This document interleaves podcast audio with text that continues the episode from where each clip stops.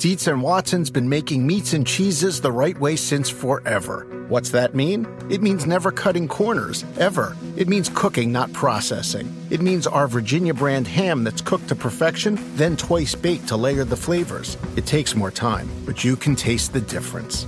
We come to work every day to do it the right way, even if it's the hard way. Because if it's not right for us, it's not right for you. Dietz and Watson, it's a family thing since 1939. What do eight bags of concrete mix, a cooler full of 30 pound sea bass, and a 10 inch compound miter saw have in common? They're all things that are easier to load in and out of the bed of the new F 150. Thanks to its new available Pro Access tailgate, that's also a swing gate. The new 2024 Ford F 150. Tough this smart can only be called F 150. Available starting early 2024. Pro Access tailgate available starting spring 2024. Cargo and load capacity limited by weight and weight distribution. This episode is brought to you by Progressive. Most of you aren't just listening right now, you're multitasking. But what if you could also be saving money by switching to Progressive? Drivers who save by switching save nearly $750 on average, and auto customers qualify for an average of seven discounts. So multitask right now. Get your quote now at progressive.com. Progressive Casualty Insurance Company and affiliates national average 12 month savings of $744 by new customers surveyed who saved with Progressive between June 2022 and May 2023. Potential savings will vary, discounts not available in all states and situations. With uh, with all the speculation over Aaron over the offseason, are, are you and Kyle on speaking terms? Yeah, Kyle's a great friend of mine. Um, and so, like, I haven't talked to him in a while. It's just part of the business. You start you start uh, you kind of get in your own routine and but yeah absolutely. I i, I hold no ill will towards him. Uh, well, yeah i thought it'd be a quick no um, which is exactly what i thought it would be. Um, but you hear enough stuff and i think everyone knew what was going on at that time that um, it didn't seem like it was worth the call, but I know how we would have felt if it was going to happen that we didn't call. So you call and you get a quick answer, which is what you were expecting, and then you. No, I mean, it is what it is. Like, I understand, like, he's trying to do whatever he thinks he needs to do for his football team. I mean, he's got a responsibility to everybody in that organization, and if there's an opportunity, so I don't, I don't hold that against him. So, um, but yeah, that, that has, that will have no effect on our relationship.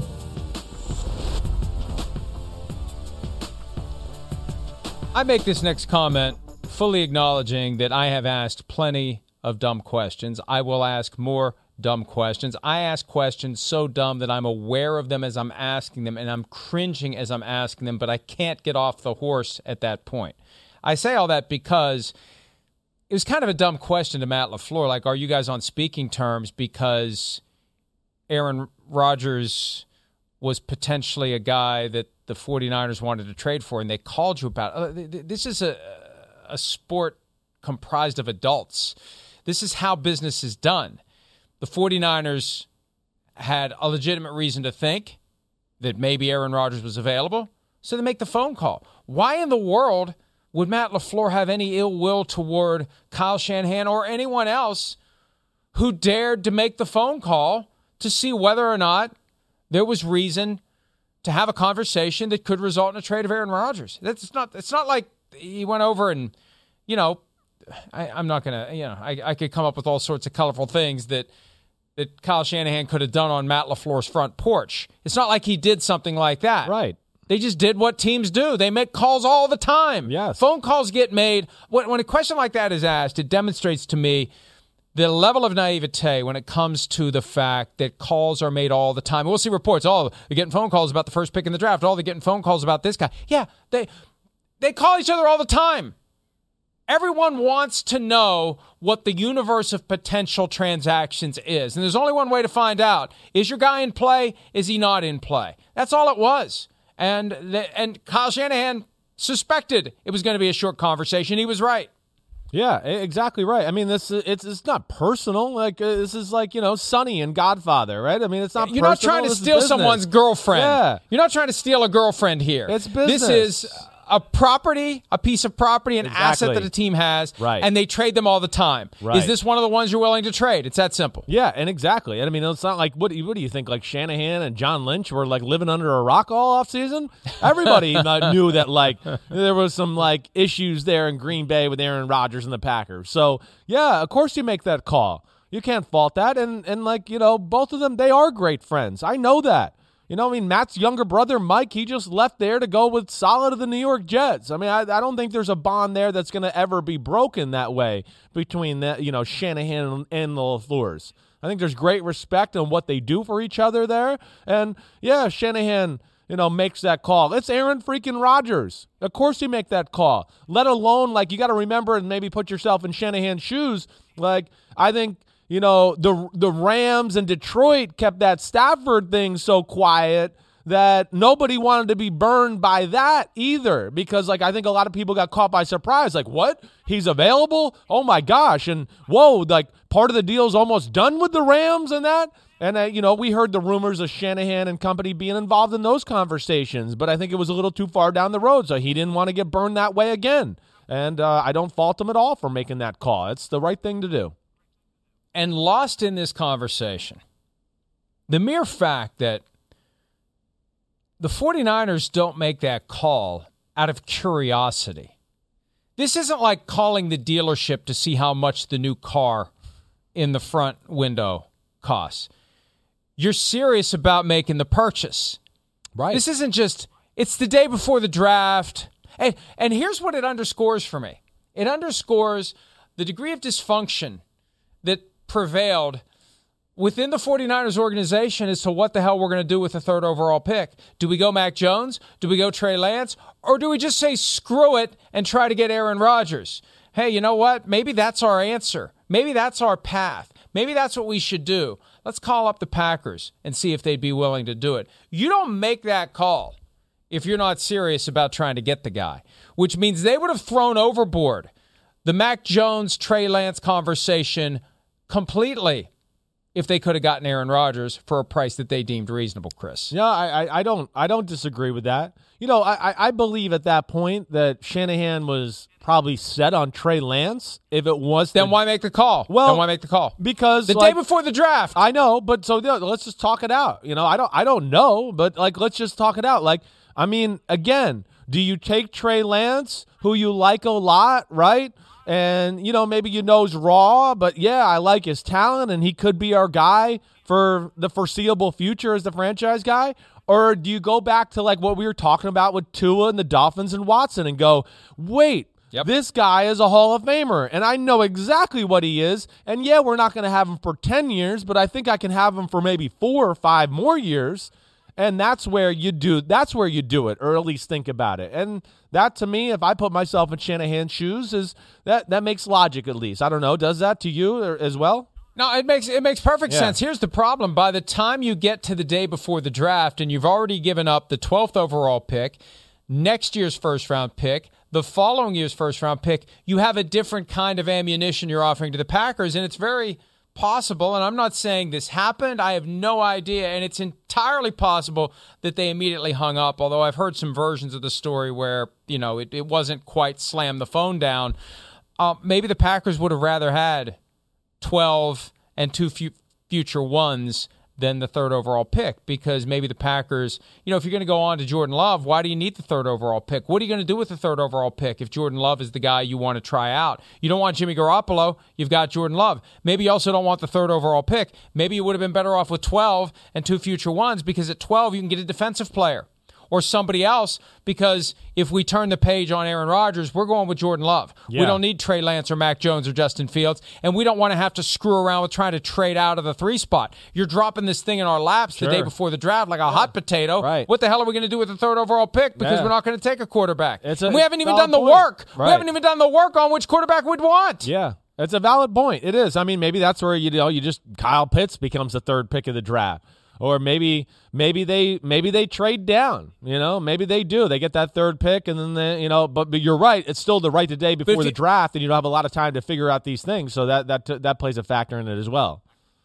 One of the most important aspects of holding one of those high picks and trading down is doing the work on the guy so you can know how to value him and have sure. a, an No intelligent conversation with another team. You, I, I suspect the Packers of everything else they had to do between January and April, they did not do full workups on Mac Jones, Justin Fields, and Trey Lance. You said, Why would you do it? Yeah, There's no reason no, to do it. Right. Um, all right. Um, let's let's do this very briefly. We talked about it last night on PFT PM. Myles Simmons and I addressed it. Aaron Rodgers on Pat McAfee's show had some pretty strong comments about the media. I thought he went too far. Maybe he did too because he clarified what he was trying to say on Tuesday at his midweek press conference. Here he is. Look, I, I do want to maybe rephrase or refocus what I what I said. Um, I strongly believe in everybody's ability to have an opinion, and I respect the fact that they have an opinion and should have an opinion. My issue is a platform given to individuals who only desire to say inflammatory things that are not based in fact. Right? So, so personally, I, I think I would be a little sensitive to people questioning my commitment to this team. Said it from the start. If I wasn't 100% committed to the squad and my team, then I wouldn't have come back. Now, maybe people thought that was, you know, some sort of cliche line or um, obligatory statement, but it was the truth. But to use statements like that or things I did in the off season or or my own mental uh, status that I actually explain many times in this room or in this forum uh, as the basis for statements around me not caring or not being invested with my team uh, is not rooted in fact. It's not correct, and uh, I do enjoy the opportunity to correct uh, misinformation like that. Now, see, there's an important difference, Chris, between fact and opinion, and circumstantial fact and direct, obvious fact. The point I made last night if someone was reporting, if someone had some hot take that Aaron Rodgers walked up to Brian Gutekunst and punched him in the stomach and it was demonstrably false, then you got a problem. You're in the realm of untrue and defamatory fact. But the opinions that were expressed in the aftermath of week one were based on fact. They were based on circumstantial fact. They were based on the fact that Aaron Rodgers was completely disengaged from the Green Bay Packers from the end of the 2020 season until training camp. No appearance at the offseason program, no workouts with his receivers. He was completely and totally disengaged. He said himself he didn't decide to come back until the weekend before Yeah, training camp right. opened, and he was 50 50, 50 50 going into that weekend. Now, maybe he's trying to build a little mystery. Maybe he's got some other agenda, but if we're going to take his words Yeah. at face value, he went from 50 50 to 100 in just a few days. Th- th- my, my point is this Yeah. There's a difference between not liking the facts that someone are asserting and not liking the opinions they reach based upon facts that are in dispute, indisputable, not in dispute. There are some undisputed facts here that lead to opinions. And he doesn't like those opinions. Well, that doesn't make them factually incorrect. Right. You may disagree with the opinion, but the opinion is rooted in fact. It's just rooted in fact he'd rather us not pay attention to. Yeah, well, I, I I hear you there. Like, first off, I want to say I respect. This is why I like Aaron Rodgers in a lot of ways. That that he does address these things. He doesn't give you some you know bullcrap answer. Now, where I think it's wrong just a little bit, and like you're right, like the optics of the situation certainly can lead to people having the opinions that we heard, 100%. Where I think it goes wrong and where he was wrong was the fact of like what you just said the 50 50 retire thing. You know, that's where it is. And I think maybe where he could have phrased it differently, but probably didn't want to, right? Is because, like, well, listen, I don't think he was like not doing anything off season. He's always comes into camp in shape, ready to throw. He's never got like, oh, tendonitis in his elbow because he hasn't done anything or he's off target. He does all of those things. He kept in contact with a lot of his teammates on the team. Yeah, he didn't go to practice. I think where he could have said is gone, you know what? I was 50 50, not because I was not committed to the team and the players and the coaches, but there's two jerks here that I don't like, and I don't want to be a Right. part of them. That's that's where he could have been different, I think, and then the optics would have changed. I think that's where it, it gets a little skewed, at least in at least from my view. And and and you know, Yeah. I don't know if I'm right or not. my, my point is this the facts that played out, especially from the day of the draft when it all exploded, his strategy for dealing with it, for not dealing with it, for not talking about it, for saying what he said when he said it, everything from then until the start of training camp, and including the press conference he gave at the start of training camp, it justifies an opinion Sure. that Yes. maybe he's not all in. That doesn't mean it's factually incorrect. He may disagree with it, uh, but but that, there's a difference between expressing an opinion that is rooted in some circumstantial fact and just popping off with some untrue fact and making it into a story. That that's a very subtle thing, and and he kind of glossed over that. But uh, I, I think the bottom line is he just doesn't like being criticized. None of us like being criticized, Sure. but but you ignore it and you move on and you understand that criticism goes with the territory and that's what he would be very well advised to do i would be well advised to move along with more of the show otherwise we're going to run out of time thursday night football prop bets when we continue right after this Oh, Aaron Rodgers, you're still the greatest I've ever seen.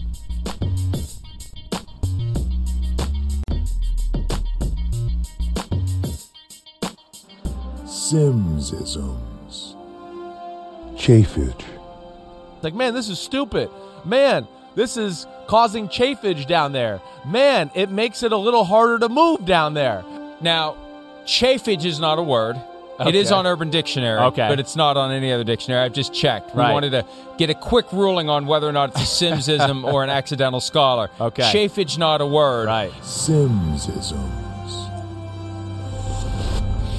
Oh yes, chafage. I don't know that I would spell it with an I in the middle. I think I would go with an A if it were a word, but it's not. So you can spell it however you want. Does that really classify um, as a Simmsism, though? Because it is a real term or word that gets used, I guess, right? I mean, By people who choose to use words that aren't words. yes, you're right. It is a real word that is used by people who use words that aren't real words. yes. Yes. Okay, good. Yes. Makes sense. And and you know the, the the the thing that drives me crazy, but I guess this is the way that our lexicon develops over the years. If there is a word that isn't a real word that gets used enough, Yeah. eventually it becomes a real word. It forces its way into the dictionary, like irregardless Yeah. has made its way into the Right. dictionary, That, that one is. which is yeah. just infuriating. Yes. So anyway, Yes. all right. Uh, here's what's not infuriating some information on some prop bets for tonight to the extent that those props are available in jurisdictions where these activities are now no longer frowned upon. Sam Darnold passing yards for the Carolina Panthers over under 261.5. What do you got? I'm going to go over here. You know, I don't know if it's going to be like a ton over, but I am. You know, I, I think there's two things that jump out to me.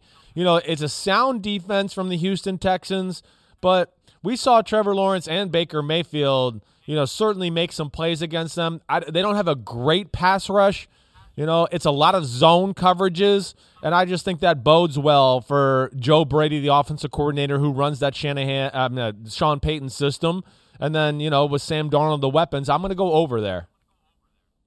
Yeah, you know what? I'm going to go over as well, and I, I think that uh, I, I just think that this is a great opportunity for Sam Darnold to have a coming out party with the Panthers. Yeah. and to exercise the demons of primetime games from the past, including the very notorious moment when he was seeing ghosts on a Monday night against the New England Patriots. This is a great chance for him to really reset his career, reintroduce himself to the national landscape because like the Texans, we're not going to see a lot of Panthers games in primetime this year unless and until they force their way into Sunday night football via the flex. Davis Mills in his NFL debut as a starting quarterback, 216.5 yards over under passing. What do you got? I'm going to go.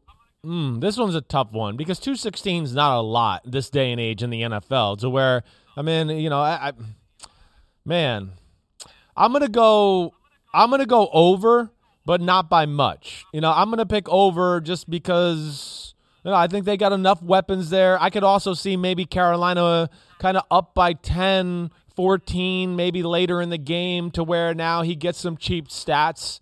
I guess that's where I go over. And, and, you know, I like I said, I think it'll be like maybe 235, somewhere in that range. Yeah, tough I- one. and- I don't know. Well, but but it is the kind of a situation where the Panthers could build a lead and then it's just cut it loose. Just, yes, right. You know, right. the problem is you, even when he goes to cut it loose, that's that's when it gets into pin the ears back territory and it's open season on Davis Mills. I know. And before you know it, maybe we see Jeff Driskel on the field. Christian McCaffrey rushing yards over under eighty two point five. Man, that's another tough one. I'm, I'm gonna I'm gonna go over here as well. I am, but uh, not by a huge margin. I think McCaffrey really is gonna have a big night catching the ball out of the backfield. That's where I think he's gonna really cause problems for this football team. So that's where I'm a little torn in, in that department. Uh, I could see McCaffrey having 100 yards receiving. All right, no, I'm going to change and go under here. I am. I'm going to go under because I think they're going to pass the ball all over this this Houston defense. That's what I think is going to happen. Yeah, I mean, if you give me 150 over under total yards for McCaffrey, I feel good about saying over. But if, to to try to pigeonhole it one way or the other on rushing or passing, I don't know. I'm with you. I'll tend to go under, although I think he's going to account for a large lot of chunk yards, of the right, offense. right. A lot of it's going to come from catching the ball. Total points. Over under is 43 with the Panthers at 26 and a half and the Texans at 16 and a half. Let's just focus on the total over under of 43. What do you think? I'll go over, but uh, again, I'm not feeling like it's like a juggernaut there. You know, I, I I just think the Panthers are too talented on offense. You know, and I think Houston's got enough of a scheme and players to where, yeah, I, I I'm gonna I think that's a little too low, 43. Not to say I think it's gonna be 55 or anything like that, but I could see like 47 total points. I could see 30-17 in this game for sure. One thing I've noticed this year, and this may be more anecdotal than anything else, but it's just kind of a weird trend where it seems like a lot of games take a while to get going from a point standpoint. Like the first half, it's like seven to three. Yeah. late in the first half. Right. and then all of a sudden, something, something like the the Washington New York game Yeah, last and then it just Thursday night explodes. and it just explodes. Yeah, fourth quarter it explodes. Um, so I'll go over for that reason. I have a feeling we're going to have something like that where it's like 10-6 at the half, and then the next thing you know, it's 34-31. I wouldn't be Um, all right, let's take a break. We're going to do our weekly draft of the matchups to come in week three. We'll do that when PFT Live continues right after this.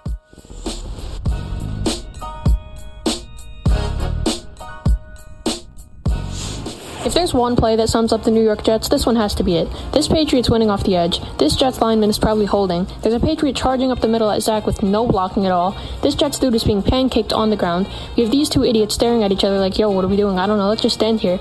We have 78 touching his own lineman. On top of that, we have two receivers with zero separation, and the cherry on top has to be Zach Wilson throwing this pick. And Corey Davis has no hops.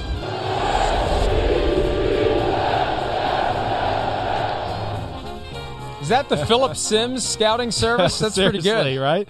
That was really good. Pretty It really was. Yeah. Yeah, well done. And uh, yeah, he made a lot of good points there for sure. You know, watching that game back. By the way- oh, go ahead, go ahead. Go ahead. Go ahead. I was Go just ahead. saying, watching that game back Go ahead. though. You know, th- th- again, I know Zach Wilson didn't play didn't play great. We know that, but I think there's still a lot of positives there for the Jets. You know, he was making mistakes, and it was still ten to three, 13 to three.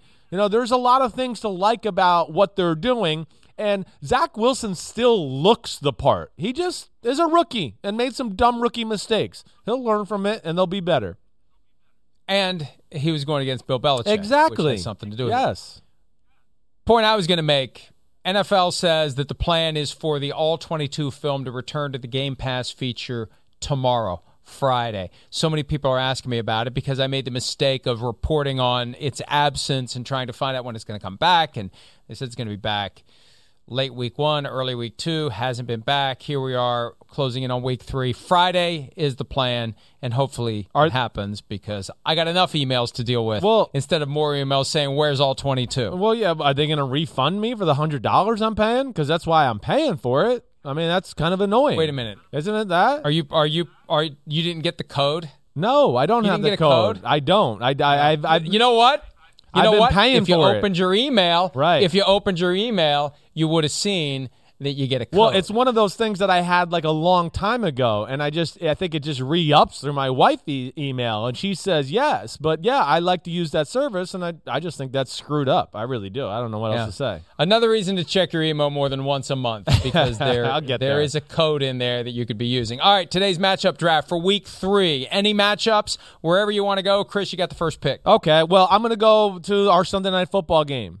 You know, and where I really want to go, I mean, there's a lot of interesting things there. But to, to me, this is a game where if the Packers want to win the football game, they're not going to run the ball great on the 49ers. That's not going to happen. You're not going to get a lot of throws down the middle of the field. You know, you're not going to be able to like play action, get people over the middle. 49ers cloud it. It's going to have to be about Rodgers and his weapons versus the corners of the 49ers. If you want to beat the 49ers right now, that's an issue with their football team and you got you can throw the ball outside the numbers on them. Are they willing to do that? So many coaches and teams aren't always willing to do that. Oh, wait, uh, you know, I'd rather have a cool play in the middle of the field. Well, how come sometimes you just got a guy that throws a 100 mile per hour fastball and you just beat that guy cuz he's better? And that's one thing that I'll just be interested to see if they do it. They did it a little last year, but we know the 49ers weren't at full strength and see if Rodgers and company can maybe take advantage of that. I uh, I agree with you, and uh, that's one of the great games of the week, and we learn a lot from the Packers based upon that one. I'm going to go to a sneaky good game on Sunday: Patriots and Saints Ooh. getting together in Foxborough. Yeah. Bill Belichick versus Jameis Winston, and Belichick has faced Winston one other time. Winston was 26 for 46 with 334 yards and a touchdown in a 19 to 14 Patriots win over the Bucks in Tampa in October of 2017. So it's not like Belichick had him all twisted up. It was year three for Jameis Winston, but now we have him in this new offense, and Sean Payton trying to find that sweet spot between what we saw in Week One, what we saw in Week Two, push him more toward toward Week One just going to be very curious to see what kind of roadblocks, what kind of hurdles, what kind of challenges Belichick throws at Winston to try to make him look like the guy that he looked like in week two. And Yeah. the formula was simple shut down the run, get him off his mark. Can Belichick do that? Can he confuse Winston and get him to make the mistakes? That's going to be, I think, one of the more intriguing matchups of the week. Oh, I agreed. I, I can't wait to, to see that football game unfold. You you kind of laid it out there, and yeah, you know the the Saints have wanted to run the football first, and uh, they haven't let like Jameis Winston just go. You know, even the first game, and he threw- the five touchdowns, but it was only like 140 yards he threw for, right? So, yeah, there's a lot to watch for in certain matchups in that football game, and uh, agree with you there. I'm, I'm interested to see how that plays out too. Um, I think my next one, I'm going to go Aaron Donald versus the Bucks O line. You know, it's hard to pick up one matchup because Aaron Donald moves everywhere, right? But really, my broader point is I, we haven't seen anybody even get close to Tom Brady yet this year. Nobody's gotten close. And how can how can the Rams do that? Can Aaron Donalds and Leonard Floyd get there, win their matchups, or does Raheem Morris have to like compromise himself and blitz and and and, and do creative stuff like that? Now he's going to understand the offense coming from Atlanta, and last year when he took over, I mean that Atlanta defense did a pretty good job, especially in the first matchup against the Bucks. But that's something I look at because man, you just you're not going to beat the Bucks if you can't get around Brady. You're not. He's he's going to dice you up, and you know they'll be able to run the ball, and it just they they they pick their poison and how they want to just kick your butt. Next one for me, and I agree with you, and whether to what extent Tom Brady can avoid Aaron Donald, the pressure up the middle, that's been the formula, that's been the blueprint for years. Brady can deal with the pressure around the edges. He skips, he hops, he slides. When it's coming right at him from the interior defensive line, that's when he can get rattled. He starts looking down at the rush, loses sight of the receivers, and there's only so much he can do at that point. The duck and cover may not even save him from Aaron Donald. I'm going to go Tyler Lockett, the Seahawks receiver, against the Vikings suspect cornerbacks because Lockett has been awesome this year, getting deep touchdown passes in each of the first two games, and the Vikings have been giving them up, whether it's letting Rondale Moore run free uncovered, Right. whether it's Ja'Marr Chase sprinting by Bashaud Breeland. The Vikings corners, last year the excuse was they're too young. This year the excuse may be they're too old. They're not getting it done. And Tyler Lockett is getting it done. That's gonna and that's having me as we get ready to do the Mega Picks podcast scaring later you. this morning. That's have that's scaring me on this possibility of the Vikings getting to one and two with a win at home, they're going to have to deal with Tyler Lockett, and I'm not sure they can, Chris. Yeah, no, I think it's a valid point. And I mean, the the Seahawks, you know, what we've seen so far, they got a few plays every game to just, you know, bombs away and go after it that way. So that will be. You know, if you can take that away, which is a big if, the Seahawks have a hard time kind of putting drives together. I mean, you're not going to see a ton of that. And if Zimmer can can have the right game plan there, maybe he can make life hard on, on Russell Wilson and company. Let's take a break. Let's take a break. I see you getting ready to go with your third pick. Let's press Good. pause. Cool. We'll finish up the week three matchup draft when we wrap up this Thursday edition of PFT Live right after this.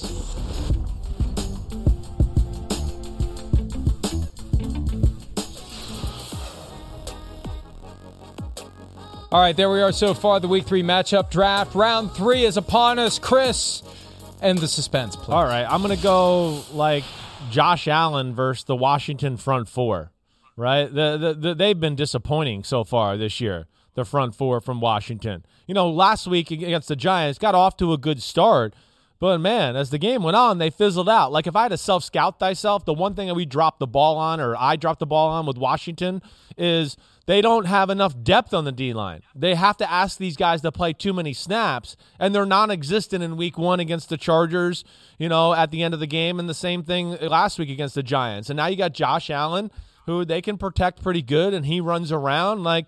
I, yeah, show me something here in Washington front. We'll see, but that's certainly something I'm going to be watching for uh, on Sunday. I'm going to sweep more broadly because this is something we're all watching for as it relates to the interactions between players on the field. So, players versus players, the taunting rule. Hmm. Will they adjust? Will they adapt? You know, I, I, I, st- I still don't know why so many people want to see, as you said so artfully yesterday, a guy waving his junk in someone's face. Not that, fortunately, that happens on a, on a regular basis, but adjust your behavior. Yeah. Don't get in people's faces. Celebrate, just don't celebrate at the expense of an opponent. Treat each other with respect. Show good sportsmanship. This isn't some hot take. Every coach that's talked about it supports it. It's not that hard to do. It's up to the coaches to coach the players how to avoid those situations. We'll see if they're able to do it this week, Chris, because if they can't, it will continue to be a major topic of conversation. Yeah, I, I hope they can. Again, I mean, we've just stated the reasons, and uh, all no old school football guy or most guys involved in the league, I, I don't think really want to see it. So, you know, again, I know there's a few out there that, that think it's okay. I think it's not good for the game. Yep, uh, I agree with you completely, and uh, it's still a situation where celebration is allowed. The no fun league is not dead. This is just a very specific instance of interaction that they're trying to take out of the game. And I don't, Chris, I just, I don't, I, it astounds me that, that people just either refuse or fail to understand it. Yeah, no, it does me too. I, I'm, I'm shocked by it as well. Hey, you know what I dropped the ball on the other day? You know my Aunt Wendy? She turned 70, okay? And she loves you. So say happy birthday. She's messed up, obviously. Happy that she likes birthday, you. Aunt Wendy. Right? And Chris is the one who said how old you are, not me. Happy birthday. See ya.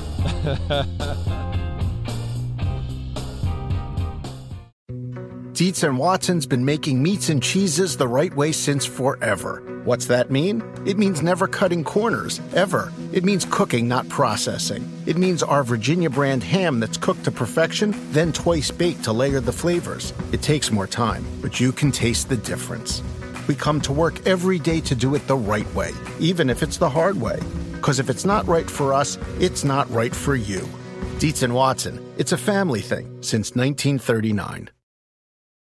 At Bet365, we don't do ordinary. We believe that every sport should be epic. Every basket, every game, every point, every play. From the moments that are legendary to the ones that fly under the radar. Whether it's a three pointer at the buzzer to tie the game or a player that goes two for two at the foul line. Whatever the sport, whatever the moment. It's never ordinary at Bet365. 21 plus only. Must be present in Virginia. If you or someone you know has a gambling problem and wants help, call 1 800 Gambler. Terms and conditions apply.